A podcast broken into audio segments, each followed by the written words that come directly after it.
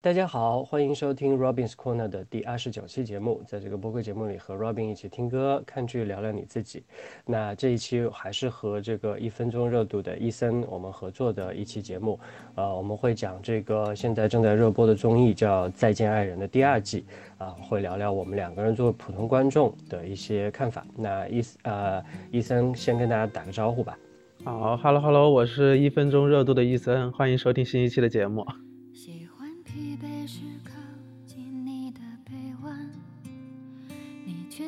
它当作爱我的负担，我想要你的吻，安慰内心的孤单。你说我太麻烦，告诉我你想要我怎样爱你，怎样牵你的手，散步才浪漫。但是你的沉默感觉到不安。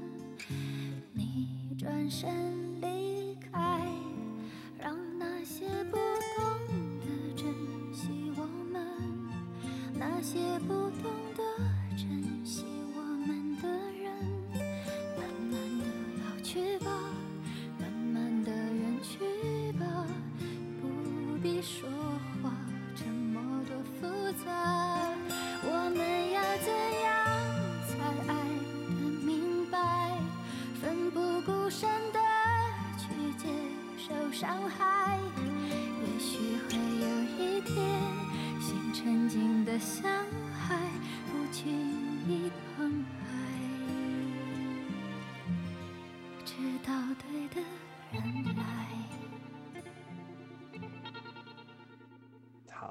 那先说一下，就是我们两个人呢，因为我伊森很年轻，他就才二十出头，然后我已经是一个三十多岁的叔叔了，所以呢，我们呃呃，其实非常巧，你要说这个节目之所以录，因为我们上一期节目录完了之后，然后当时就简单的聊了一聊了一下，因为那那一期我们是在讲初恋嘛。然后，呃，聊聊着聊着，我们就说，哎，最近有没有看什么其他的节目？然后我们两个就同时说 在看那个《再见爱人》第二集，然后就说啊，那一定要聊一下。但实际上，我当时其实是蛮吃惊的，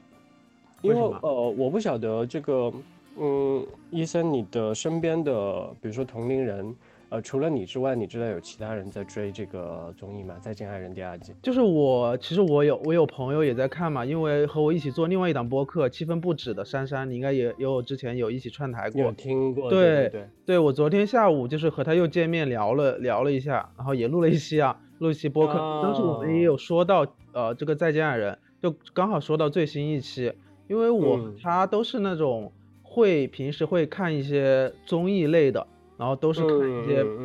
嗯，这种会感觉会对自己有一定启发性的综艺，对，嗯，对，所以我是可以把这个综艺先浅浅定义为，我看了它之后，并不是无脑的像看一个故事一样的感觉，而是它能够带给我生活中或者是我的亲密关系里面的一些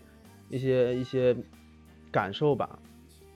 哦，了解了解，所以。呃，相当于呃，珊珊应该跟你就是同龄人是吗？嗯，对，差不多。嗯嗯嗯。所以当时我的惊讶之处在于说，呃，我以为这个节目，因为这个节目它其实它的选角年龄段，嗯，算是比较，呃，三十以上。然后这一期其实选到了六十加的嘉宾，所以我会觉得，呃，会不会吸引的观众就是，比如说有。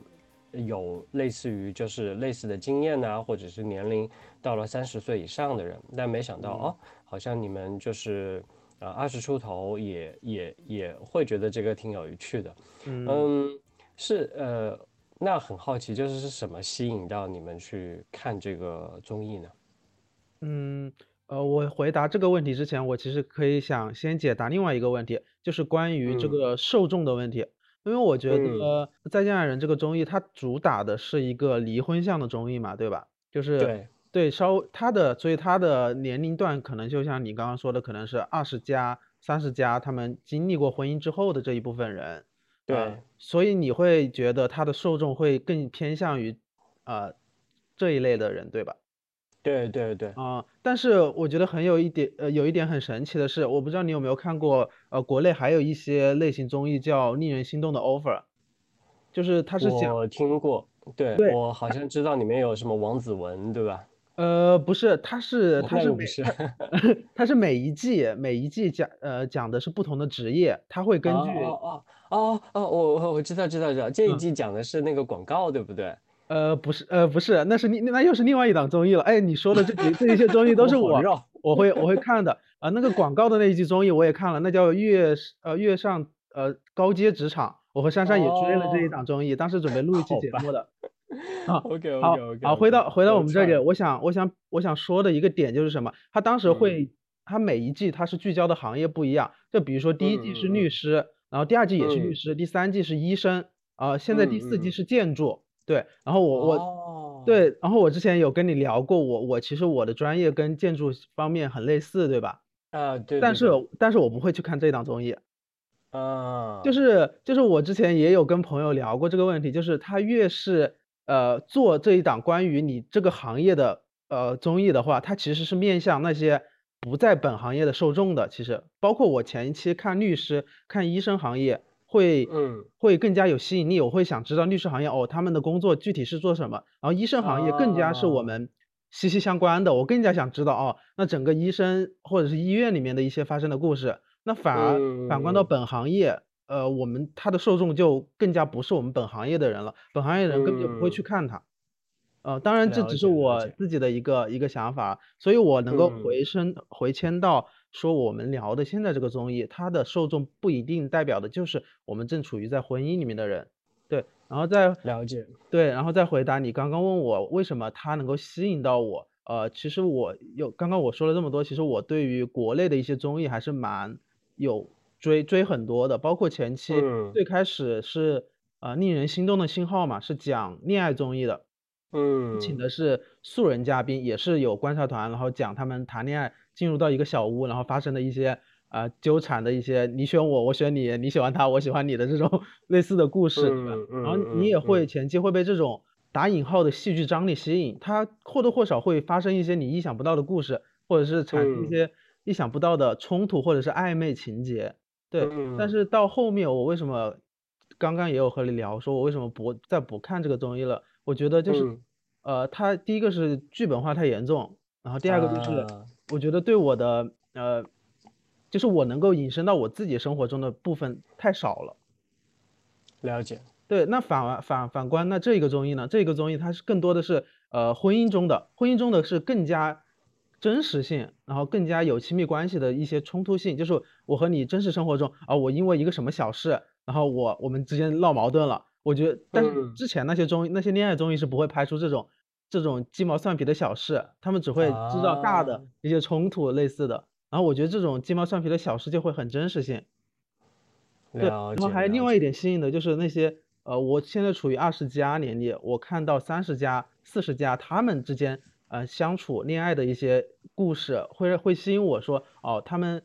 处在我不同年龄段，他们的人是怎么在相处的啊、就综合这么多点吧，我觉得都是会吸引到我的。我懂了，我懂你嗯的意思了，就是啊其实，嗯，他拍这样的东西，他其实可以吸引到你的原因是你可能也可以，呃，对于啊，比如说之后的自己可能会经历的人生有一个相当于一个参考或者是一个观察，对吧？然后这嗯个这个是一个一一一个吸引的点，嗯，我觉得不包括是未来吧，我觉得当下我我我会嗯，通过他们的故事牵扯到我当下和我以前的一些亲密关系里面发生的问题，我觉得这样啊，都直能够直接牵引过来。我我明白，我明白。嗯，所以说，其实虽然说就是年龄段不一样，但其实亲密关系当中出现的一些呃这个问题啊，或者是呃不同的一些冲突，还可能还是类似的，是吧？呃，yes，是的，是的，你说到点了。啊，呃，那我觉得那那这一点就跟我这个就比较像了，因为我也是觉得就是，嗯，首先年龄段就是这是我自己的年龄段，就是我可能跟这里面的嘉宾像卢哥、苏诗丁应该差不多大，所以我觉得年龄段是比较比较比较吻合的，所以说我觉得更能够有非常直接的代入感。嗯，然后我觉得其实身边像比如说我去看卢哥或者苏斯丁这样的呃人的时候，我会觉得哎，他好像就像是我身边的朋友一样的，嗯，就是我会看到很多就是我这个年龄段的人应该会有的心态，或者是呃怎么说一个状态吧，嗯，这是一个点。然后第二个点是因为呃也是因为第一季它非常的吸引人，所以说我会觉得呃。第一季当时看的感受觉得是不错的，嗯，然后我就觉得看看第二季，它会把就是比如说有的时候，比如说第一季拍的很好，然后你就会觉得第二季可能会有点拉垮了。我当时其实像我刚刚在录节目之前跟你说的一样的感觉，就是我当时会觉得第一季其实已经拍得很好了，没有办法超越了。然后他把离婚这样的一个主题、再见这样的一个主题，已经讲到一个其实。非常深的深度了，所以我当时看第二季的时候，我其实没有什么特别大的期待，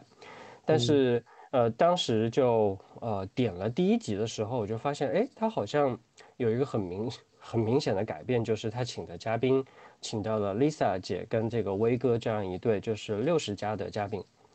然后觉得啊，老年的这个情侣或者是这个夫妻离婚或者怎么样，这个点其实是。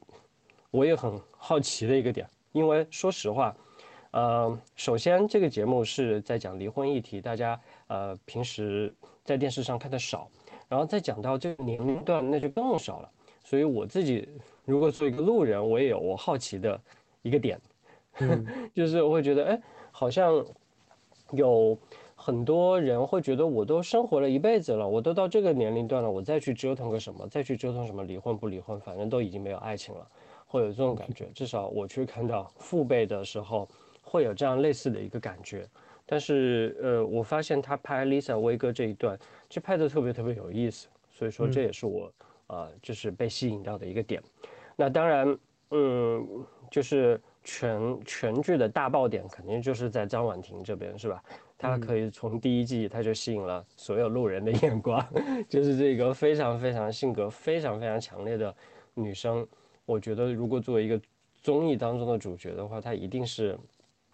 一个爆炸性的一个一个一个人物吧。所以，就是从戏剧冲突，如果是从这个这个综艺冲突来说的话，我觉得，嗯，每一对都有自己的看点。所以说，当时就觉得，哎，有符合我年龄段的，有非常 drama 的张婉婷，也有这个让我觉得很好奇的这个六十加的这个关系，所以。总体来说，就是看了第一集、第二第二集之后，就就一直就追下去了。不过我大部分，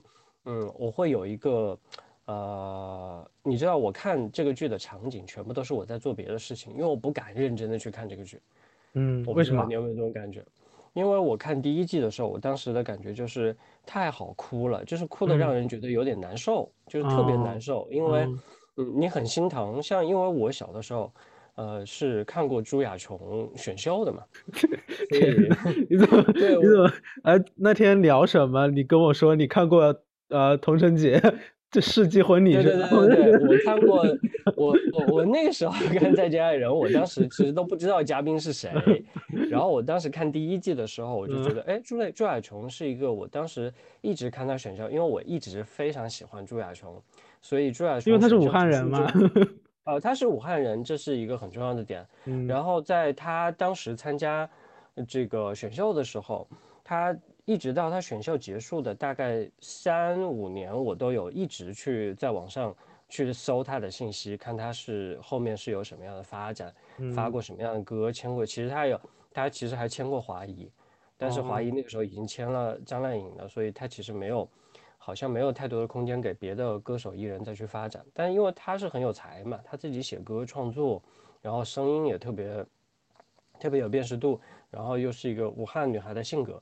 所以就是一直对他是有关注的。然后童晨杰就是我那天跟你说的，我小的时候看家庭演播室也是我非常喜欢的一个节目，然后他直接是在跟那个国足谢辉去办那个电视婚礼，嗯，但是你说时过境迁，当时我非常意外的就是你过了十几年了。你渐渐的都已经忘记这些人的时候，他出现了，然后是以那样的一个状态，就是告诉你，其实我离婚了，然后呢，你再去看他们的故事的时候，就觉得哦，原来其实我在关注他的那个时候，其实都有很多他自己感情和婚姻的故事出现了，所以那个时候有点那种闪回的感觉。但是看这一季的时候，说实话，里面除了舒斯丁，我其他的人都是不认识的，几乎都是不认识的。因为虽然威哥他是老牌的演员，但是因为他演的大部分是配角。你没有太关注他之前的一些作品，而且都是一些香港电影嘛，嗯，所以这一季完全就是把他们当普通人去看的，呃，但是看普通人的时候就会觉得更真实，更加真实，哦，所以所以你其实看《再见爱人》之前的一些嘉宾，你是有一定的呃光环在，觉得他可能是所谓的明星或者是什么那种效应在，是吗？嗯，不会觉得他们有光环，我我依然觉得他们是普通人。就是当我看到朱亚琼的时候，我就会觉得她好像就是邻居家的女孩，然后跟我年纪差不多。你说到朱亚琼，我想起来，我前段时间没有东西看，我二刷《再见爱人一》，你知道吗？那段时间，嗯，什么综艺都没有。我记得很清楚，就是他和老王去领结婚证的时候，是在武汉拍的嘛？我记得。对呀，武汉，我觉得我突然在那个画面里意识到，武汉有很多那种高架桥。嗯，就是他，他站在一个高架桥下，我说哇，这怎么这么熟悉？这不知道在在哪个地方，就感觉就像在什么菱角湖啊，那个什么地方？不是，就是就是好多地方，那个地方我可能就没有去过，但是我我感觉很多类似的街道场景就很就很相似。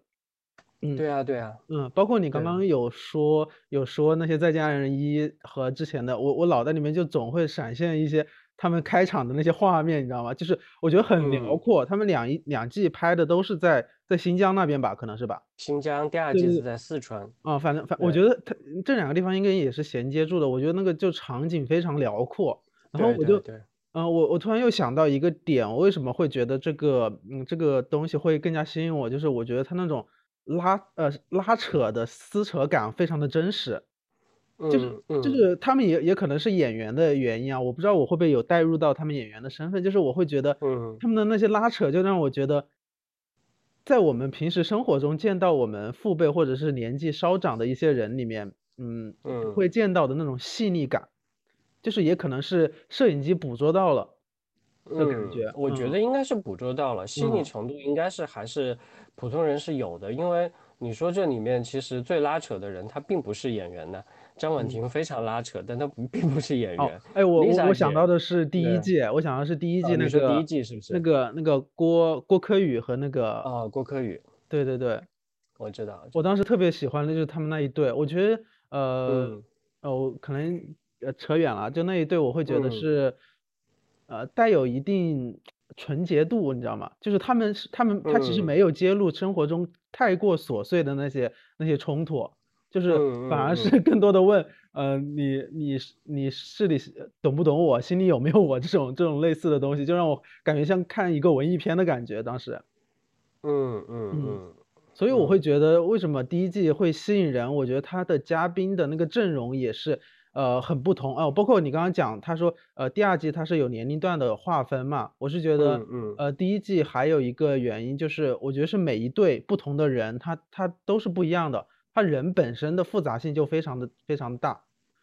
对对，就看这三队的一个组合性，我是觉得第一季三队的组合适配度会比第二季高一点。为什么第二季我们会看着有一点割裂感的原因，就是张婉婷那一那一趴太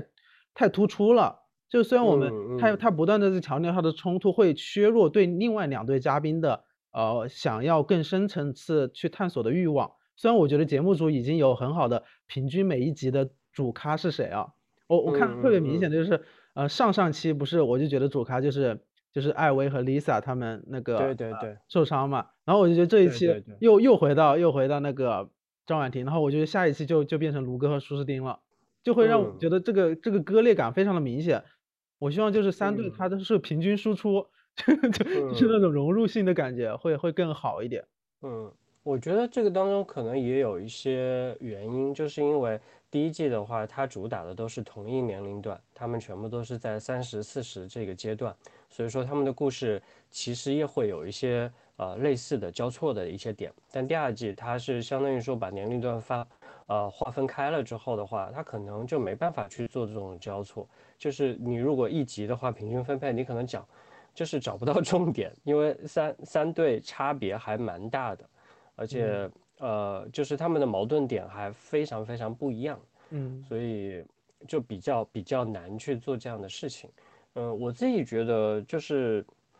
如果你把每一季呃每一集的这个主线说清楚，让我自己能 get 到这个主线，我可能像我刚刚其实有跟你讲，就是我在看这个剧，基本上都是在做饭的时候，嗯。就是我自己在你在听声音啊是吗在对，我可能就旁边放一个 iPad，有嗯的时候我就会看，但是不一定总是会看着画面，因为就是因为节目很伤心，然后节目又特别的真实，所以说嗯你会觉得有的时候你不是特别愿意去面对它。但是呢，呃，又能吸引你的点，是因为其实我觉得节目它对于情绪和节奏的把握是很好的，就是他比如说到了某一个高潮结束了之后，可能就回到了观察团，嗯，然后观察团里面又会有，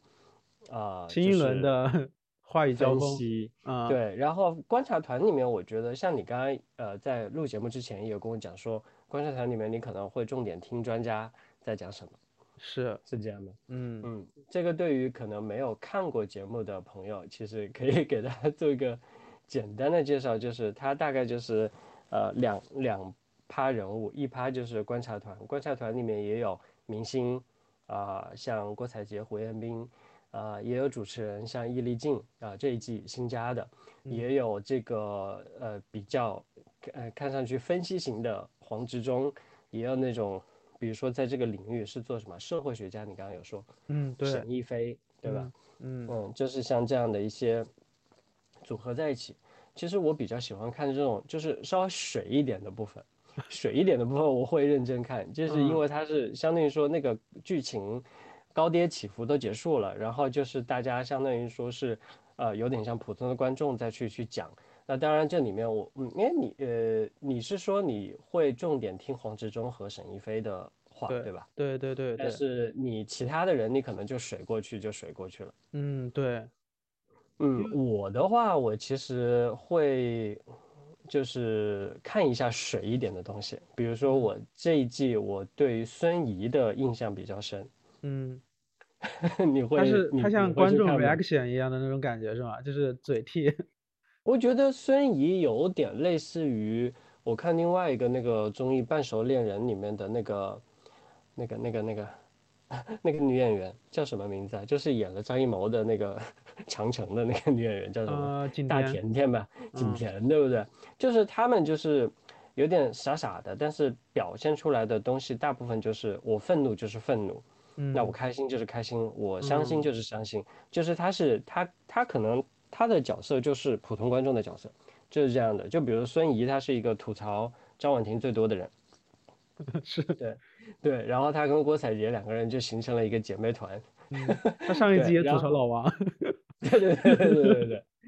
对对 对，就是像他们就属于普通观众，然后这个时候再加一个组织性的易易立竞和胡彦斌，然后再加上比较逻辑性的或者是比较专业的这个沈一飞黄志忠，就是这个当中就会，哎，你你有没有观察到，其实他们在观察团里面经常也会有人去给呃类似于沈一飞去提问题，比如说孙怡经常会提问题。对，我是看最近一期，我特别明显。我昨天和珊珊还聊到，就是我觉得嗯最近一期就是演播室的内容是最高光的一刻一刻，因为嗯我觉得，我觉得就像孙怡和郭采洁他们代表了类似我们一样，就是就是身在亲密关系局中的人。我虽然不说嗯黄志忠和陈亦菲他们不是局中啊，他们可能更多的是在有一种客观视角，他们去是做这类研究的人，所以他们能够将里面的一一定的理论提炼出来，然后去应用到不同的场景。我觉得他瞬移就那一天提问了特别好的问题，就是说说我生气该怎么办这个点，你记得吗？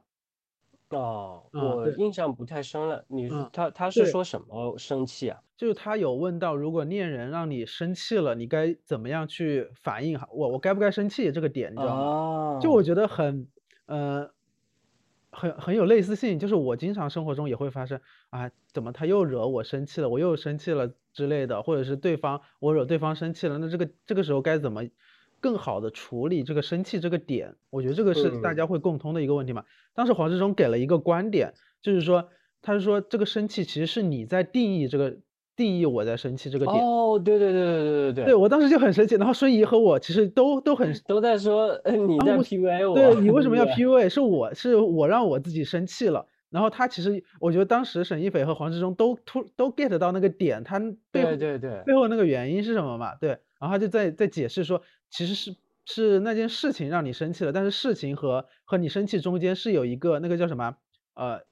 领认悟吧知？对，哦，认知认知，对。认知，对对对，认知就是如果如果你知道这件事情，呃，是他让你生气，还是这件事情让你生气，你就会选择让你自己生不生气。我就觉得这个这个观念突然就是颠覆到我了，因为它中间其实有一个有一个来回的这种博弈嘛。因为孙怡说他在、嗯在 PUA 他，然后沈一伟就是好像又聊了一些别的事情，他又回来再聊这个举。一个例子，对，他又回来，他说：“孙怡，你刚刚说的那个生气是什么什么？”我就觉得哇，这个这个专家真的牛逼，就 是就是他他说他不会把这一趴水过去，他一定要把这个东西就是解释解释透。对，因嗯为我觉得专家有一个点，就是 就是这个，当然我觉得沈老师或者是黄志忠都很厉害的一个点，嗯就是他们自己本来是婚姻中的人，然后他并不是说我跟你解释了这个是因为我可以处理的非常好，并不是，他是说，哎，我我有遇到过这个生活当中的经验，然后我嗯。曾经碰到过，呃，什么样的一个一个呃情情形，然后后来我慢慢 get 到，我也得知，哦，这个是什么，因为我我觉得这个是必须有足够生活经验的人才能说得出来的话。嗯然后，因为我觉得这这一季当中观察团，呃，就是比如说，我当时还蛮意外孙怡会继续来的，因为大家大家第一集啊的时候，大家就说啊，你是不是就是想呃 免费去旅个游？就是在嗯说，因为他毕竟他离婚这个新闻还是蛮大的嘛，嗯所以，但是整个看他这一季，其实整个人人还算是轻松的啊。轻呃轻松状态了，可能这个当中也有也也有演的部分吧，但是整个我觉得是就是还还还还行，嗯。嗯。嗯，就是我觉得大家都是会有一定的包裹性，就是嗯。因为因为我觉得专家在这里就是来输出观点或者是给出新的新的角度的，对，对然后大就是明星之类的就会嗯，他们会包裹着自己去阐述一定的一定的共鸣的观点，这会让我觉得有一定的呃不真实性，所以我会觉得就是我为什么不爱看他们，因为他们想的和我自己想的其实都一样，就就是所以所以嗯。我我觉得我是需要看一个东西，接收到一些新鲜的观点，因为我本身去在选择看东西的时候就已就有一定的选择性了，我何必就是就是说呃我会选择一些会让我觉得很平平无奇的东西，所以我会在嗯这一趴就会跳过，对，这就是我懂我懂嗯。我懂，但是你想，就是如果没有这些明星在里面这样的话，你 不会觉得你不会觉得嘉嘉宾就嘉宾不断的给你呃干货的话，会呃是 是的是的，我觉得这就 是这就是冲突性嘛，就是一对对对，嗯嗯。是的，是的，嗯。挺有意思的。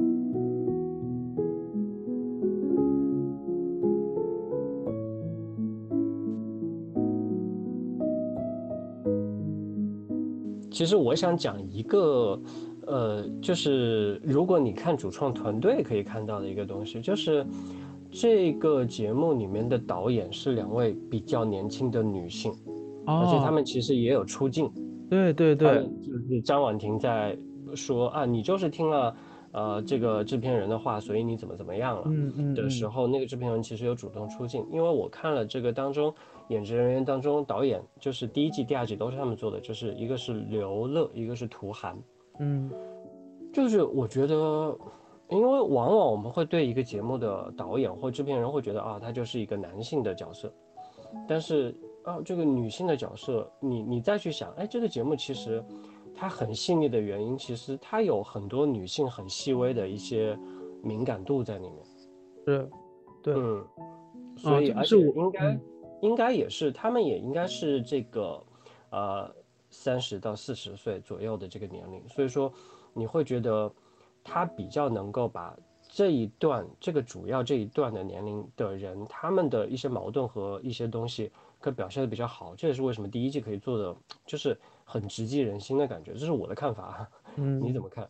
我是觉得你说的这个点，我其实之前有在听别的播客的时候有聊过，也是这个，呃，是他们主创团团队去做被采访嘛，我当时嗯。印象很深刻。但是你刚刚又提到，我就想起来了，就是我是嗯。觉得，女性视角有一种呃天然的她的敏感度和细腻度在的，嗯来做这些东西的时候，不会让你会陷入到一些以前传统意义上我的相处关系。哦，这让我想嗯到沈一斐就是这个呃，他嗯一直提出的一个就是呃传统爱情观念和现代爱情观念的一个一个差别。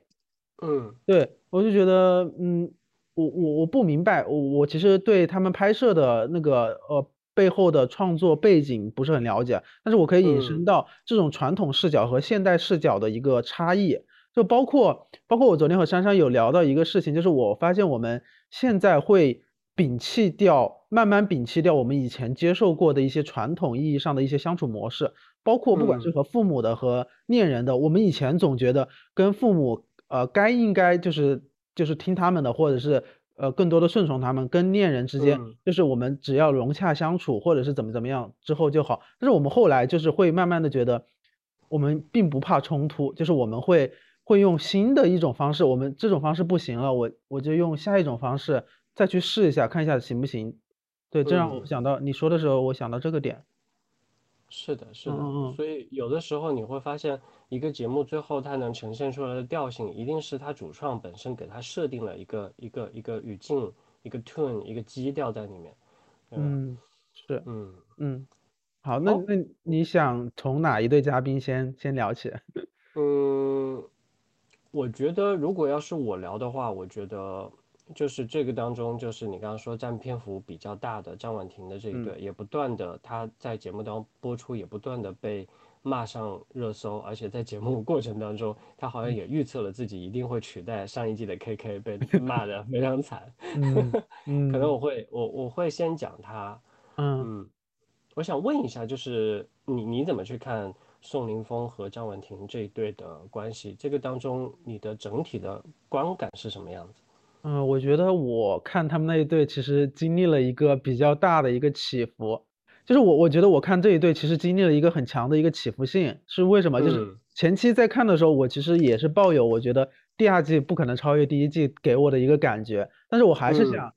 追下去。他在放放第二期的时候，我才开始看第一期，然后看到张婉婷嗯这个嘉宾，其实最开始还好啊，觉得是一个还挺会呃活络大家的一个人，最开始嘛，对吧？就是他很会破破局。张罗，对对对对，对会张罗。然后后来冲突开始之后，我觉得，哇，这这么快就来了吗？就是这一季来了这么快吗？因为上一季他们都还挺平和，到后面才开始慢慢的引导冲突嘛。然后这一季他就直接开始爆了，嗯我记得很清楚，他最开始是和那个卢哥，他突然指责卢哥，啊对对对对对因为我因为我刚开始看的时候都是两倍速嘛，我我当时都我说啊，我刚刚错过了什么吗？他怎么突然开始骂卢哥了？就这个点会让我很嗯不理解。但是包括后来他和宋宁峰之间相处，他说宋宁峰冷漠的这件事情，我就很深有同嗯感，你知道吗？我会觉得，因为我有经历过，就是我会觉得对方好像不太会在意到我的呃某些某些想法或者某些点的时候，我会就是我会憋憋憋憋到一定程度就和他爆发，我就会觉得完了，我就是世界上另一个另一个张婉婷。然后后来看了之后，我还和和我朋友在说，我说完了，我和张婉婷好像，我说我怎么我我每次也是也是这种，就是呃忍半天忍了之后，就突然跟你爆发，搞得对方不知所措的那种感觉。然后后来嗯。又看到后面他冲突怎么越来越多，我说完了完了，我说我说我说我真的看到越来越窒息，因为后面有几期节目就是大家都会说窒息，我就会对对对，对我当时真的是会觉得太可怕了，就是就是他这个密度太太集中了，然后我就我嗯。就没我就放了几期，我觉得他他很有那种嗯打引号的表演性人格，他会很抓嗯。摄影机的眼球，所以整个篇幅不得不去展现他，对对是的，是的，到后面就是他慢慢的就是呃又不断反思，然后又犯又不断反思，然后这个这个我也我也我也犯过这种事啊，然后到到嗯。现在就是我都已经疲倦了，好吧，你来吧，你我开你又开始了，然后然后你继续演吧，演这是我打引号啊，打引号的演，演完之嗯后就就再好，我就知道我都知道这个走向了，然后后面不是有新的新的那个场外嘉宾对对对。就是也会有一些呃带来一些戏剧化的冲突，我就觉得哎腻了，不想看了，我就看你好好怎么演。所以说我们在看上上期就是艾薇那一对嗯突然很温情的时候，我们都特别被打动，然后在就聊到这个的时候，我觉得这个就是 就会，我觉得也是张婉婷的铺垫铺的好吧，对吧？对对对，因 为上一期艾薇和 Lisa 姐的这样这样最后的，相当于说艾薇直接说了我们不离婚了这样一段，就嗯。直接第二天的讨论度突然一下子上了好多，就因为大家之前就是啊看这个节目就是心里想啊我要好好骂个人，来 看一下张婉婷，是啊，对，然后嗯。现在就发现哎好像慢慢的往温馨的那个方向走了。嗯。啊，我自己去看的时候，呃，我我觉得有几个，就是因为我觉得，因为呃，宋宁峰跟张婉婷之间的这个关系非常的纠结，那嗯这种纠结的东西，呃，如果你没有经历过那么呃所谓的深度的亲密关系的时候，你可能就会觉得很抓嘛，然后你会觉得这会不会有什么样的剧本？但我觉得那个节目组啊，我个人觉得，比如说在他们关系当中，可能这个剧本比较难形成，因为他们的关系就是这个样子。是然后你只要给他一片天地，他就可以给你造出一些冲突出来。我觉得这个好像比较难得作假。嗯呃，但是就是他的如此的激烈的冲突，确实就是会有一个感觉，就是如果你是一个观众的话，你会觉得很疲疲倦。对但是它好玩儿的地方是在于说，就像你刚刚讲的，它会有场外嘉嘉宾的加入，然后场外嘉宾的加入当中就会产生出很多的化学反应。比如说，我印象比较深刻的是杨迪，杨迪确实比较让我上一季的人都正常，对对对对对，你知道这个梗吗？对对对，我知道那个梗，上一季的人都很正常。对，他在当着张婉婷的面的时候，他并没有去呃评判去 judge 他怎么怎么样，嗯他是不断的去呃做一个就是像一个调停的样子，但是又是一个幽默的感觉是，去做这个调情。嗯但是像 我们上一上一季的嘉宾童晨杰，他嗯进入到了这个篝火的那一段对话当中，我就觉得童晨杰就是又会怼，但嗯是又说的让人家无心服话可口服说。，对，对对对，就嗯是那一段也是那一句也是非常经典的，就是哎，你放心，节目播出之后会有几万个人劝你。哎，我觉得 童真当时张婉婷说的那个，你还记不记得？她前面说了一句什么？就嗯张婉婷说的那个，他说的啥？说她说姐，你知道像我这个性格，其实身边有很多人都劝我了。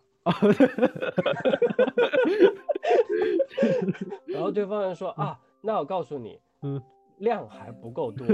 啊、旁边人说那那就是量还不够多，要多一点。嗯然后童晨杰来，你放心，节目一播出来，几万个人会劝你。嗯这样问题就瞬间就绷不住了，就笑了。所以想嗯着那个特别好玩。我是觉得童晨杰这个性格本来在上一季就很体就已经体现到了，嗯，是觉得上一季的冲突都很平均，包括我刚刚讲的，我会忽略嗯了童晨杰的这一个他的高光性，就是我有我上一期的时候，我会觉得他为什么这么能忍 KK 啊？嗯就是他都已经那样了，为什么他还要去哄他？我觉得这嗯就是他高明的一个点，就是他在他在后面，呃，后面这这一期他做嘉宾的时候有说过，他说成年人嗯就是你你要会学会控制自己的情绪。他说他说呃控制情绪不是说你不会产生冲突，而是在冲突产生之后，你去怎么补救这个点是最是最重要的。我不知道原话是不是这个意思啊，就是大致是这个这个方嗯向。然后他他就说，还说了一个人间清醒的话，就是接着你这个句子说的。他说，率先道歉的人并不是他全部，并不是错全部都是他，只是哦他愿意首先去破这个局。对，所以他当时说的时候，其实我就会联想到他上一季的那些场场景嘛，我就会觉嗯得他其实是很会这些亲密关系里面去怎么沟通的，他他他也不怕冲突，他他但是他很会解决冲突。嗯嗯，对，嗯包括我后来有听他，他也自己有开一个播客嘛，我不知道你有没有听对过。对对对对对对对我听我听了，我很喜欢他的节嗯目。，是是是，我就是觉得他会有一定的思考和有一定的生活领悟吧。我是觉得就嗯是很，特别是在这种冲突里面，会显得他他更加的清醒。是的，是的，嗯这个很难得，这个也是，就是你你要能够活到这个年龄段，并且你要有他的这种经历之后，你才你才能够有这样的领悟的。就是我之前跟你说，我当年看家庭演播室他的世纪婚礼的时候，他他真的只是一个白雪公主而已。嗯他当时他的他的称呼就是国际名模，因为我我也有电视当中也有他的广告，他当时有拍一些还蛮有名的一线的化妆品的广告，所以我知道这个人。然后他出现在电视，就是真的美美的话也不多，所有的话都是他当年的那个老 老公前老公说的。嗯，但是你刚刚有说到说到他这一定年纪，我并不觉得，就是因为我觉得大部分人不一定说到了一定的年纪他就会能怎么怎么样，我觉得还是要看你自己去。自己的选择吧，就像刚刚那个生气一样，你选不选择你自己能够到达那一个阶段该做的那一个事情？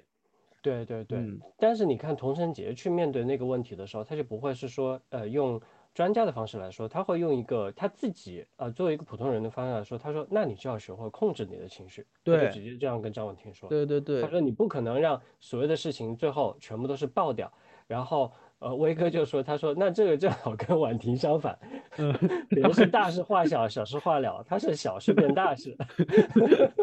我觉得威哥也是很厉害，他是有一种冷幽默在的，就是时不时插一句就会觉得很搞笑，像上一季老王一样，老王都没有他幽默。嗯，对对对，这个挺搞笑的。嗯，但是我觉得我们其实忽略了就另外一半嘛，我是觉得，嗯，我觉得你就你会觉得宋宁峰没有问题吗？难道？”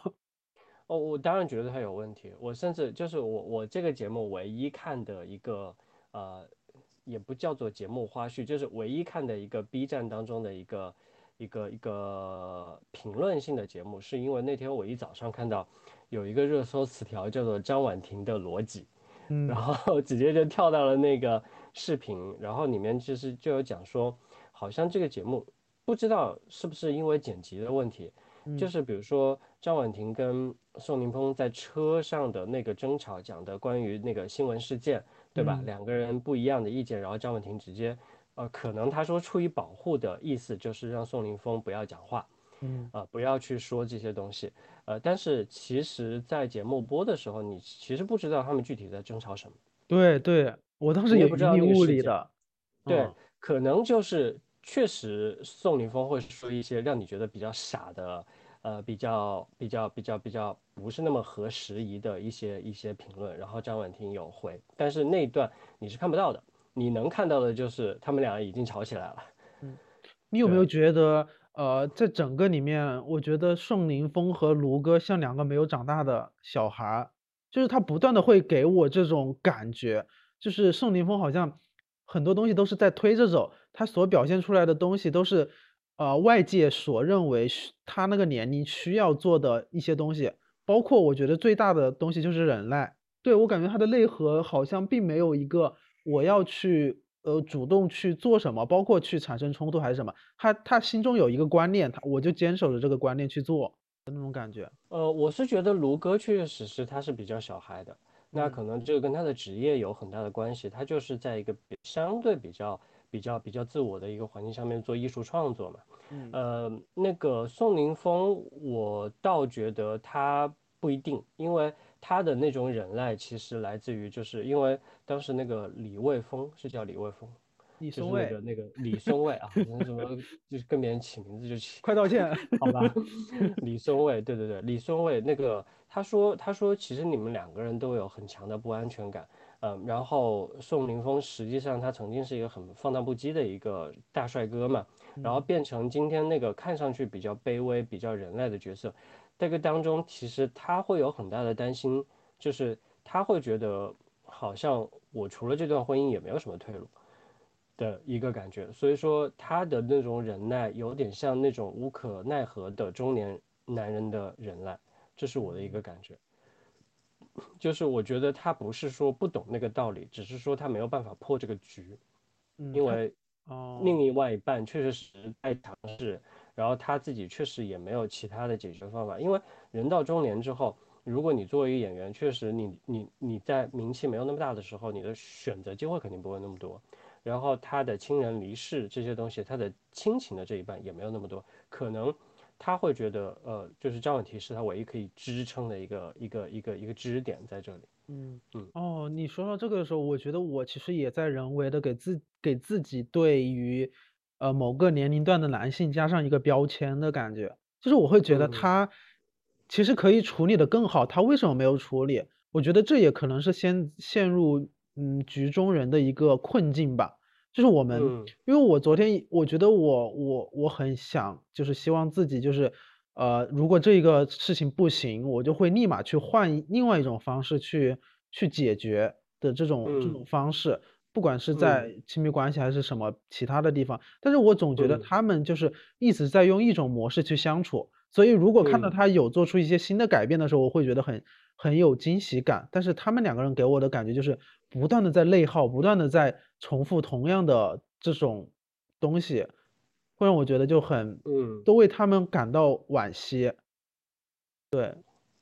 是的，是的，这个就是你没有办法破局的一个点嘛，就是他们身在其中也没有办法破局，也非常的痛苦。而你看到，其实像这个李老师这种专家，他其实更多的做的事情不是说告诉你要怎么样做，他也只是在不断的去分析你这个情绪是怎么来的，你这个感觉是怎么来的，等等等等。因为说实话，没有人能够帮你破这个局，如果你自己不去破的话。嗯，对我，那我这里其实是可以说到上一期不是来的那个心理专家叫李松蔚嘛？他其实我刚刚有讲到，我最近有看他的一本书，我准备二刷了，叫《百分之五的改变》。它里面提出的一个概念就是，我们会经常陷入到一种一种模式，他会他的整本书里面是分了跟朋友、家人，还有学习，还有跟什么事业这种大的方向的一些东西。然后，然后里面一个主要的概念就是通过。呃，他这本书其实是很多很多他的公众号的一个读者去给他投稿，然后他给他反馈，他说你可以怎么怎么样，他会提出一种小的意见，然后这个小的意见就是我告诉你，你可以做出百分之五的改变，就是比如说我以前一直用一种生活模式，我就但是我又会觉得呃不开心，那你他就说那你可不可以今天就想一下，那我每天就拿出三十分钟的时间去做一些我以前从来不会做的事情，就是他说，因为我觉得我们人人。呃，经常会说我们在一定的阶段之后，觉得啊，我们需要改变，然后就想着列出一种很宏伟的计划去做啊。我今天我今天是这个样，我明天就要变成另外一个样子。但是有时候这个中间很容易会放弃，会失败嘛。他就会提供一些非常有真实性的例子，就告诉你，你能够嗯拿拿出一小部分的那些东西，不管是你的时间、你的精力，或者是你的什么是别的东西，然后你去做一下改变。然后再慢慢的去坚持，看一下它其实是这种小的东小的量变会带来后面的质变的，是的，不要不要小瞧这种百分之五的改变。嗯，可以到时候把这个书的链接也发到我们那个 show notes 里面，大家可以去看一看。对。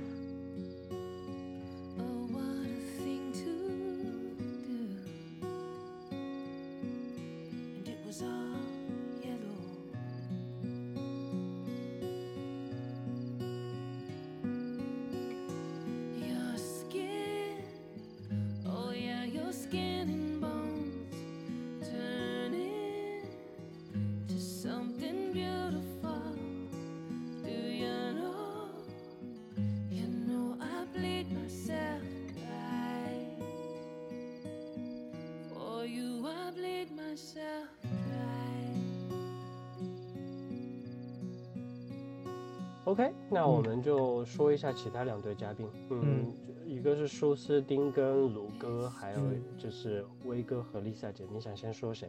嗯，先说卢哥吧。先说卢哥哦，这个也是一个，嗯，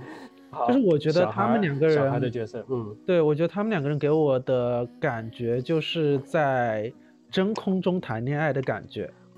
就是我抛开他们，因为一些就是对方的一些真实的那种比较啊，就是现实生活，他们不是有一些事业上的比较嘛？就是觉得啊，我不如他，就我会会产生一定的情绪啊之类的，对吧？嗯，呃，我会觉得他们两个人就很适合，就是跟观察团一样说的，就是游玩型伴侣。但是生活型伴侣对，但是生活中一旦出现。呃，所谓的问题，两个人都是那种逃避型的，不会主动去沟通。嗯嗯，对，会让我觉得，呃，然后你会你会总是会觉得，在他们在诉说对方的不是的时候，都是在飘在空中的一些问题，就没有落地，就是问你在追求什么，你觉得你现在的价值实现了没有？我当时就觉得这 好奇怪，但是我觉得也是一种新型的一种相处模式，会让我也想知道。他们之间到底发生了什么？他们会用一种什么样的方式去解决？然后其实他们两个人相处到最后，呃，我觉得上一期给我了一个很大的一个体验，就是我上次跟你吃饭聊天的那个事情，就是他不嗯是呃舒适定去唱歌的时候，他坐在他边上，你应该看了吧这一期？看了看了，啊、对，就是就是张婉婷就很不解啊，她说她说她到底对他还有没有感觉？就是问卢哥对苏诗丁，如果没有的话，他嗯为什么要做一些这种令人误解的行为，对吧？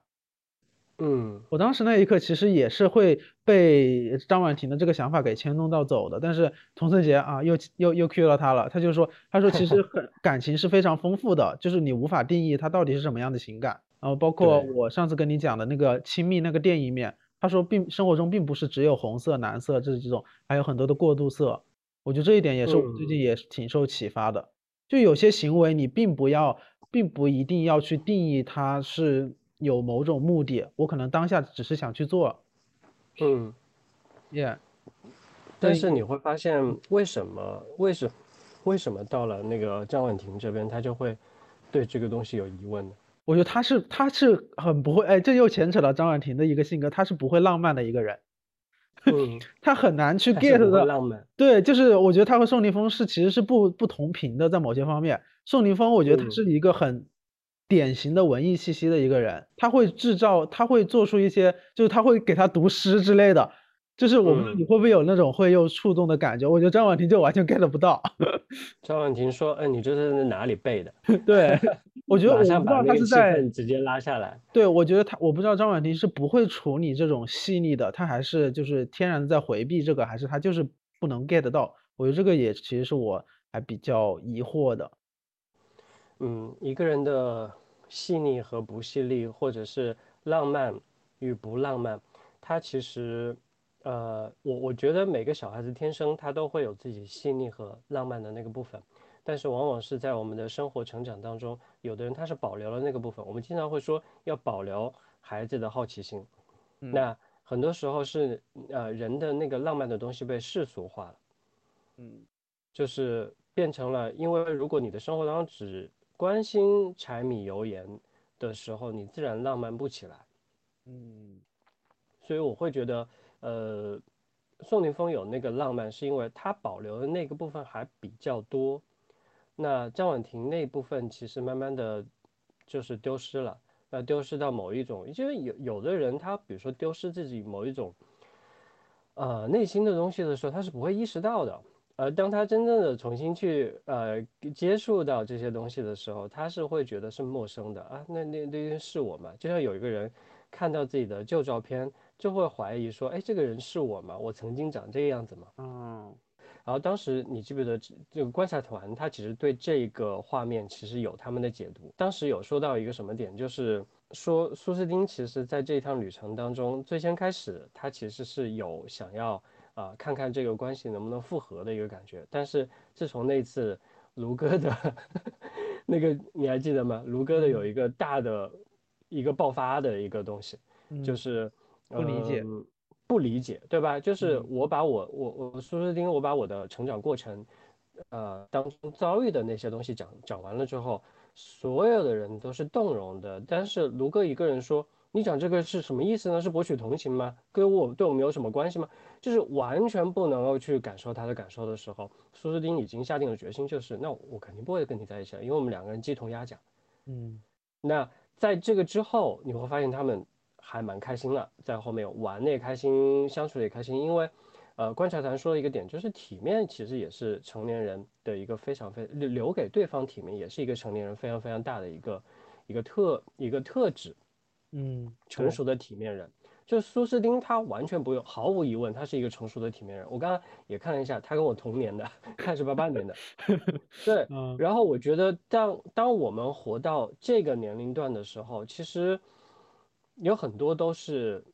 非常非常呃社会化的一些一些行为举动，就是因为我们已经工作了十几年，我们接触了不同的人，然后我们在不同的矛盾当中，在不同的关系当中，你不可能不去去解决冲突、解决矛盾的。嗯，不然你就是天天都会去吵架扯皮，就嗯会是这个样子。所以我觉得对于舒斯汀来说，他是非常，他是一个非常知道怎么样去留给对方体面的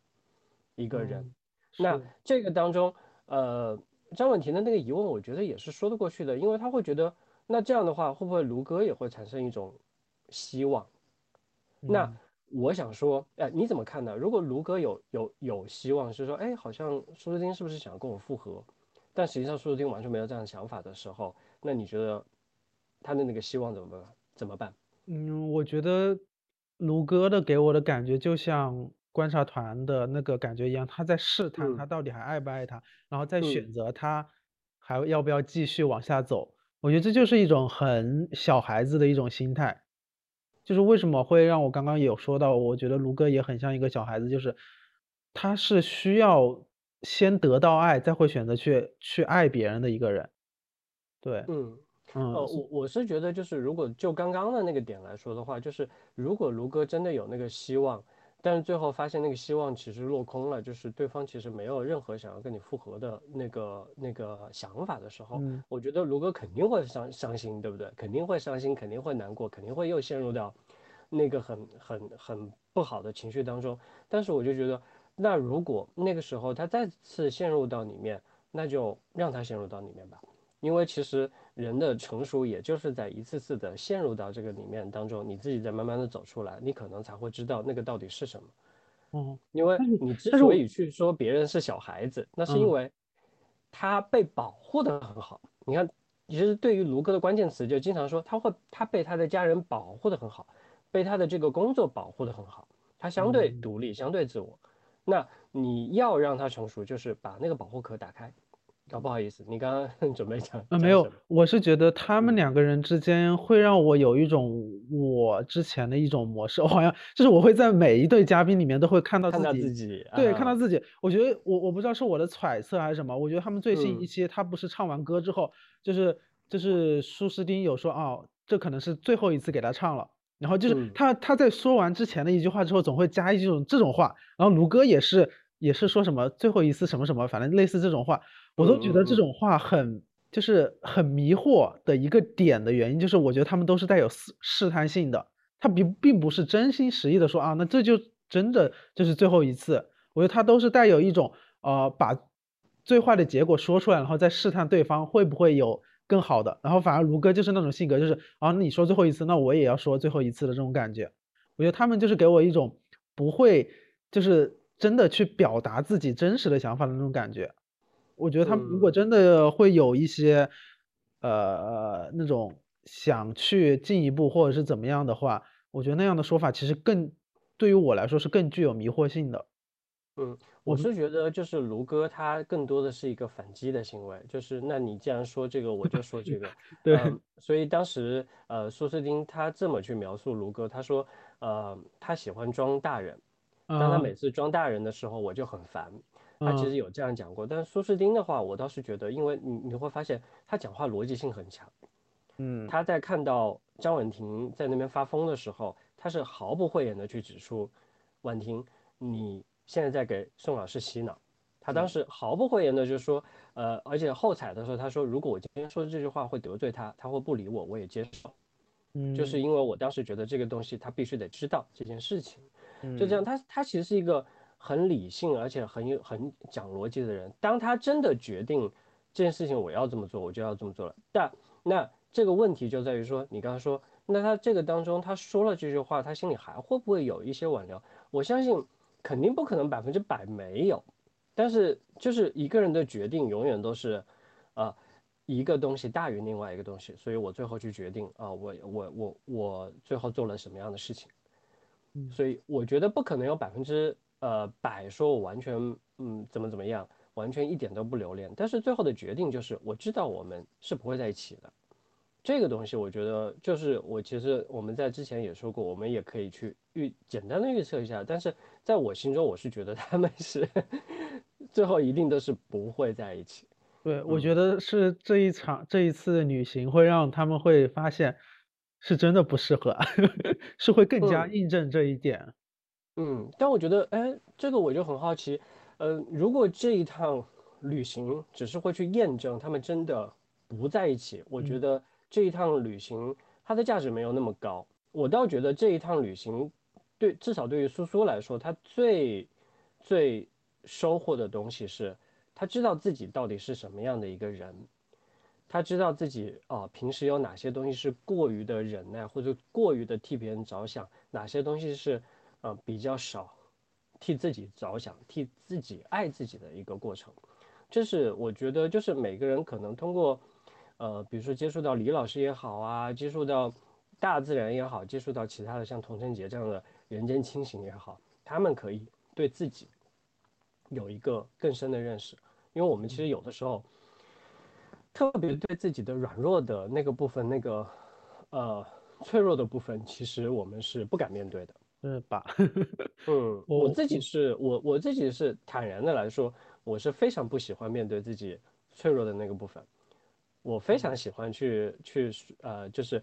呃骗自己说啊没有那个部分，或者是我暂时不想那个部分。但是那个部分，我觉得一个人脆弱的部分，恰恰是一个人呃非常重要的一个特质。你可能知道了那个部分，你才知道你强大的部分是什么。因为往往一个人最脆弱的地方跟最强大的地方，其实中间是蛮重合的。对。是这这这点我很认同，所以我是觉得他们之间这些，呃，我觉得一个旅程其实对人的改变，其实会在当下没有我们想象的那么大那个作用，但是我们在返回去看的时候，如果有一个第三方的视角再回看我们这段旅程的时候，我觉得它的意义会大许多。这这其实为什么会联想到老王这一期来了之后，我会和朋友聊到说他他的。他至少展现出来给我们的感觉，他进步非常大，和他之前的给人呈现出来的那一个状态嘛，对吧？我就会想说，说如果真的在我们现实生活中有一个第三方的摄影机在拍摄下我们此时此刻，或者是以前的一些过往，我们再回头作为第三方视角去看我们自己的时候，那样的冲击力，我觉得会对本人来说其实是更大的。嗯，人看别人都是清醒的，对，人看自己都是模糊的。对，所以老王之所以能够那么清醒，是因为他不在这个局中嘛。这一集，对，所以其实如果看苏诗丁或者是他们后续怎么样，其实要等这这段节目播出之后，才真正能够感觉出来他们的变化吧。我觉得我们身在局中的，或者我因为我觉得他们旅途好像就十几天吧，但是十几啊，对，十几天把它。呃，人为的切割出很多不同的，因为你单纯做一个节目，从一个节目的角度来看的话，它会有很多的爆点嘛。嗯，它这个爆点，我觉得是有些时候是人为切割出来的。其实我，呃，刚才聊的时候，我我或者是说我以前看的时候过程中，我其实有一个非常疑惑的点，呃，就是就是他们在可能是今天和明天发生的一个事情，前一天产生了很强大的冲突，但是后一天我们两个人就能够。很开心的去玩，去游乐园玩，或者是去去爬山之类的。我说，我说，难道是成年人之间都这么能够切断这种呃情感吗？或者是情绪？准确来说是情绪。我当时很奇怪，我还在反思，我说我是不是自己太不能够掌控自己的情绪了？就是很多一些不管是不好的情绪，或者是好的情绪，其实是啊，它不应该延续那么久的。对啊，没有隔夜的架嘛，就是没有隔夜的 仇嘛。就是你在吵架，跟你待会玩的很开心，中间，因为 从本质上来说，这两个人的关系是比较好的嘛，对吧？就是两个人之所以能够呃相相识、相恋、相爱结呃结合或者怎么样，他肯定是会有他比陌生人或者是比熟人来说更多的对对方的了解，嗯。嗯，所以我觉得这个当中不矛盾的，就是你你你可以吵你的架，那该玩还是可以玩在一起，而且呃玩着玩着，可能刚刚的那个事情忘记了，就就就有新的那个东西了。关键看你是不是真的喜欢对方。就是我记得这个节目当中，嘉宾团经常会说的一个点，包括黄那个黄志忠经常说的点，就是嗯，你真的喜欢这个人的时候，你怎么会长期的让这个人在一个痛苦当中呢？就是其实在问张婉婷这个事情嘛，对吧？如果真的爱他的话，你你知道他很痛苦，你为什么舍得长期让他在他痛苦当中呢？这个就取决于你是真的，是不是真的喜欢这个人，还是说你只是想拥有他、控制他，不一样的。哦，了解了解。所以所以其实我我就是因为这没办法，这又得说回来了，就是。我我是至少我觉得，就张婉婷对宋老师的控制是大于对他的爱的啊。对这个点我认同，但是我刚刚那个问题我还想再问一下，就是就是这一个情绪的延续，我是说，呃，不管是跟你喜欢的人，或者是跟朋友，那我们前期这一段时间吵吵了架之后，这个情绪怎么能够瞬间立马就是我们去做下一件事情的时候，我没有情绪，这是一个成年人该有情绪该把控的一个尺度，是吗？肯定是不会这个样子的，就是像那个人间清醒，陈建杰说的嘛，就是我我我我们之所以能够走到这样一个部分，肯定是有我们之前的基础。那我们比如说遇到了一个什么样的事情争吵，我们下面的路还得走。我们作为一个成熟的人的话，可以去先。啊，就是去嫁接那个点，去破局那个点。你肯定，比如说你刚刚跟他吵完架，对吧？那你们现在去游乐园的时候，最一开始那个关系肯定不会那么好。但是玩它的意义不就在于玩着玩着就玩好了吗？那个你包括你破局的方法，不就是破着破着，它从一个小的开口到大的开口吗？就是往往你在做另外一件事情的时候，就是在弥合你前面的那个事情嘛。哦，哎，我因为我之前一贯的想法就是，如果我们之间有什么情绪之后，我是希望。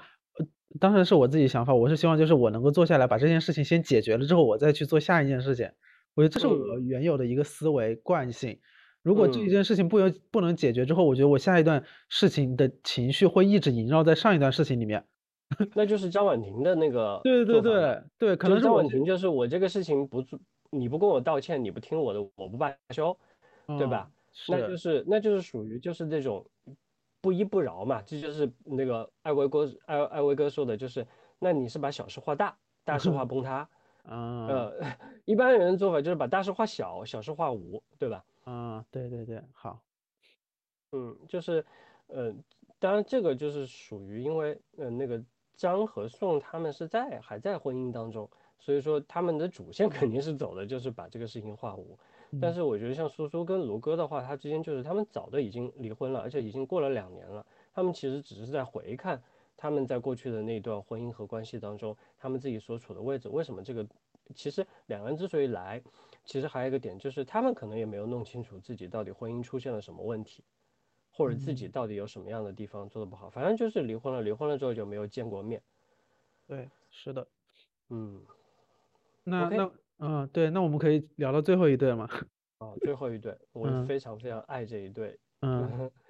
嗯，说到最后一对，其实，嗯，你你对他们总体的看法是什么？因为他跟，嗯，他们跟你的年龄，那中间应该他们就是当你完全是可以当你父辈，甚至更更高一点的人，对吧？我觉得，我觉得就像我刚刚有讲到的，我觉得他们就代表的是传统家庭或者是传统爱情的那一辈人吧。因为你会在 Lisa 身上看到很多的忍耐，嗯，就是那种好像无条件的忍耐吧，是，就会让我在我父辈或者是父辈再往上那一辈里面看到的这这一面会多一点。然后艾薇又是那种就是嘴上不饶人，就是和我们，对对对，就是我怎么样，我我嘴上肯定要赢你的那种感觉。但是他最后那些他的爱其实还能体现，就是上一期那种。啊，温情的那一刻就会让我觉得，真的会让人感觉就是老来伴的那种、那种、那种感觉会很动容。嗯，对，其他的我会觉得我了解的会比较少，就是我会也会纠结于他们为什么会因为一个呃麻将会引申到一个责任上面的一个呃死局里面，你知道吧？就是我会总觉得这个呃在家人这里面总会有一些好像我们无法。一直看不透的那种死局，我我是那种很喜欢把一个矛盾，我要 掰开揉碎，我知道中间你们是你是怎么想，他是怎么想，就是一定要分清楚，我我会更加明白里面到底发生什么事。但他们呈现出来的都是最后的一个表象，就是我容忍不了的你这这个行为，对，然后在他们两个之间不断撕扯，又不断给一些小的温情的这样一个过程，我觉得他们是很。很缓慢的一个流动的一个流过程，不会像前面几年的有那种很波澜起伏。我觉得也是一个全新的一个视角吧。嗯，我觉得这一对应该是这一季最大的亮点，因为他们敢于去请这样的年龄段、年龄层的人。然后虽然说其实给到他们的画面真的没有那么多，但相对而言的话，他们应该是就是在我整个看的当中真正的哭的最惨的，就是。那一集整整直哭到就是，我舍友在旁边问我你干嘛了，就是我整个人就在那边哭到抽，很少很少看节目会会会真的是会这个样子，就是，嗯，像你说的没有那么大的波澜起伏，但是很多东西是内在，你得去感受那个，比如说那个麻将它到底意味着什么，以及那个哦，我我我告诉你不要给你任何的希望，不要让你觉得我对你好就是给你希望，这个东西到底它背后到底是什么东西？这是一对走过四十年以上。恋人之间有的一个情感，而且 Lisa，你看她的照片，她曾经是那么漂亮的一个大美人，然后真的是一大堆人追的，然后自己事业那么好，是一个应该是一个手表品牌的一个高级经理这样子的样子，对吧？所以我会觉得，就是呃，我还蛮好奇，比如说麻将那个，嗯嗯，我还蛮好奇，就是你作为你这个年龄段是怎么看待他们，或者是？呃，有类比到你你们那一辈父辈他们之间的相处模式吗？或者是对于你，我觉得我觉得很像。我觉得就比如说看自己自己爸爸妈妈的时候，你觉得很像。你有的时候说实话，然后我因为我这节目我妈妈也听，所以 我也我也不能说太那个，就是我是会觉得。有的时候你会觉得父母之间的关系很纠缠，那个纠缠是剪不断的。然后呢，你作为旁观者的话，你总希望说你们干脆就是一刀两断得了，对不对？嗯。但是呢，你会发现，你其实我我自己觉得，我越长大越不会这么去想，因为如果人世间的关系真的就是一刀两断都可以得了的话，那就那就没有情感这个东西了。情感就是就是细丝万缕的东西，它不是。它不是一根绳子，然后剪断就没有的东西。它它能够在一起，一定是会有能够在一起的理由。就是后来，包括我跟我自己爸爸妈妈聊天，我也会经常说，这个就是你们在一起一定会有你们在一起的理由。而那个理由，作为呃我这辈的人来说，我没有资格去评判，因为我不知道，我没有走过那么多年，我没有走过这个关系的那么多年，所以说我没有办法去评判这件事情。我只能是说，人嗯，人们有。某一个现状的这个这个这个东西，它一定是有很多很多因素去决定的，外人看不懂的。哪怕我，我觉得在我的这个角度来说，我觉得父母的关系的父母关系，我也是局外人。对，所以我能做的事情不多，我只能做我儿子这个角色，但是我不能做评判家这个角色。嗯，对，嗯，但是比如说你像像艾薇哥的那个那个。他的一些举动，就是说到麻将这个点，我觉得他是一个绝顶聪明的人，他应该也知道他说的麻将不只是麻将，嗯，但是有很多东西你没有办法，有很多是细碎的、琐碎的一些事情，你没有办法，呃，在节目当中跟别人去说，或者是没有办法，呃，用文字去表达。But 这个当中最经典的就是请了石榴姐姐，她的她的一些。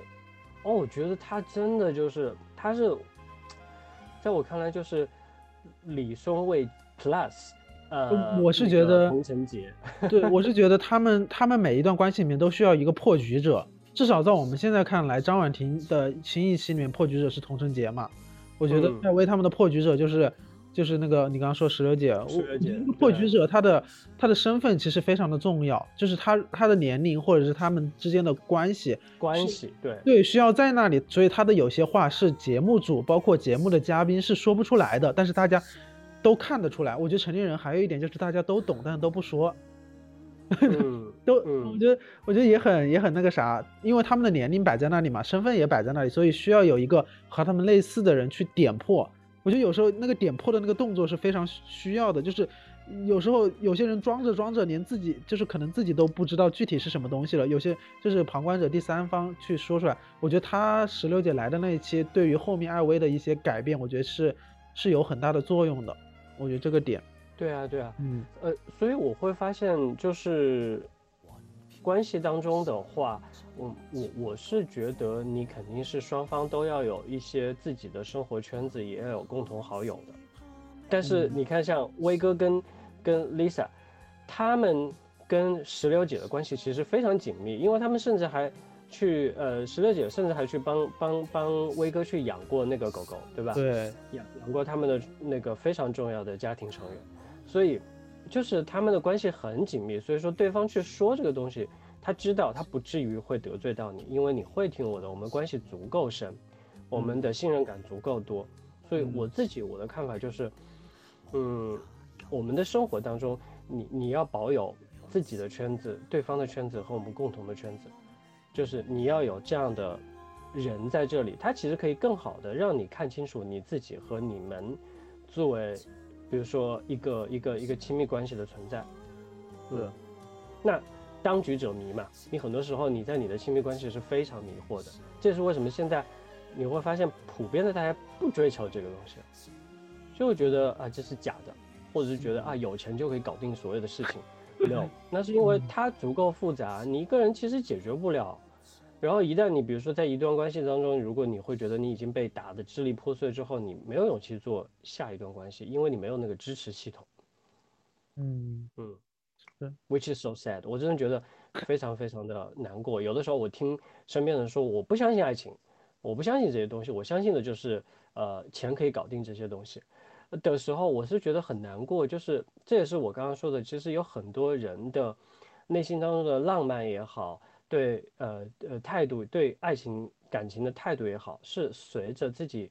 面对这个社会当中。的时间越来越长，慢慢的世俗化了，然后慢慢的就消失到没有，以至于你重新再去看到这样的形象、这样的爱情或者情感的形象的时候，你不相信它的存在，或者你觉得陌生，或者是你说服自己这个是假的，嗯，那个时候我会觉得人的人心就变成，就是变成漠然的，会变变变变成很漠视的状态。我觉得还是需要有那个纯净的那种。最开始的那种想法在吧？你刚刚说到爱，我就想到上一期不是那沈一菲也有说到，就是你只有在相信爱的时候，你还才会能感受到爱嘛。Yeah，对，Yeah，真的是这样。嗯，所以其实有一直在保保持着某种那种心态，就是说你能够遇到一个所谓良好的亲密关系的这样一种想法。我觉得我至少到目前为止还是没有抛弃掉的。嗯，你 你这二十出头，你这什么？目前为止，对你这是正好就是感受它的黄金时期嘛，对吧？希望是。嗯，行，那那我们这一期也通过这个聊了聊了蛮多关于亲密关系里面，就是这些三三对嘉宾里面，我觉得很多纠葛的一些地方吧，就能引申到一些，哦，我觉得是对于我来说是能够引申到自己生活中。不光是亲密关系，我觉得甚至可以跟，呃，朋友、跟父母相处的一些、一些、一些行为模式，我觉得会给到我很多启发。所以我是会觉得，回到最开始那个问题，我我觉得看这种纪实类的恋爱呃离婚综艺，我觉得离别的一些一些行为，比起刚开始那些行为，会让我更加看到一个故事的，啊丰满性的那种感觉。对，嗯，是的，有的时候就是。我我是觉得，就是电视人他们的勇敢之处在于说，他们可以去触碰一些，呃，就是我们在大众媒体不太愿意去谈及的议题。那如果那个东西真的是出来了之后，嗯，实际上面就是你会觉得这其实是一个很稀松平常的事情，就是中国的离婚率现在这么高了，但是在我们自己的这个中国的价值观当中，好像谈这个东西永远都是羞于去谈，觉得这个东西很丢脸。对，嗯，所以我觉得像这样的节目，其实真的出现是社会的一个进步。对，而且我觉得嘉宾也很感动。嗯，对，我觉得嘉宾也非常勇敢，敢于上这些节目，敢于去。我觉得人愿意袒露自己的一些那些所谓的呃纠结，或者是所谓隐晦的一些一些不堪的一面，我觉得还是非常有勇气的。对，对啊，对啊，对啊。嗯，给到我们一些一些那种我们可能很难现实生活中去经历的一些视角。我觉得这也是为什么一些真人秀，嗯，可能现在我们传统意义上被所谓那种表演性的真人秀污染太多了，看到一些会带有一些很真实情感流动的东西的时候，为什么会这么动人的一些原因？是的，是的。然后，所以在这样的基础之下，你就说像张婉婷知道自己上这个节目一定会骂，一定会被骂的情况下，他还愿意去上这个节目，我觉得她也是勇气可嘉的。对，然后另外你再去看两位主创的这个导演，女性的导演，他们真的有的时候你会发现，女性在很多方面比男性显得更加的勇敢，甚至勇猛。他们 的触碰的东西真的是完全，我觉得完全不一样。我觉得这真的就是让人觉得很很很感动，就是很有力量。就会觉得哦，原来女性在这个社会当中，她们观察的角度、观察细腻程度是很多男性没有办法去去去去触及到的。是的，嗯，好，嗯。好，那我们对，那我们这一期就和 Robin 的串台就到这里，然后也是通过再见爱人聊了一些很多亲密关系的事情嘛，然后希望嗯嗯如果嗯。后面有更多好的作品能够在一起串台。好啊好啊好。啊好好谢行。谢医生，好好，拜拜拜拜